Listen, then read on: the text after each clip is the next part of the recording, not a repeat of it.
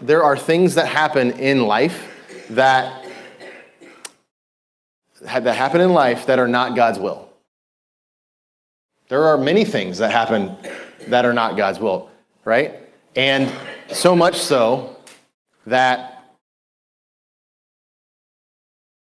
you know Jesus prayed in the Lord's prayer. He, t- he taught us to pray, pray that you know uh, for God's will to happen on earth as it is already happening in heaven, right? So we're supposed to be praying for God's will to happen on the earth.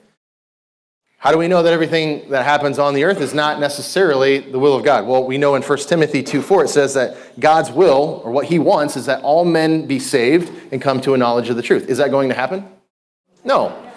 So, wow. So now, if I don't do certain things, if, if I don't choose to walk things out, if I don't choose to do God's will, maybe they won't happen. Maybe, maybe the person that I'm supposed to love is not going to be loved. Maybe, they, maybe they're not going to experience that love that God's calling me to do.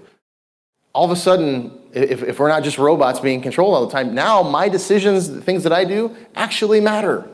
So you matter. Your decisions matter. How you use your time, it matters.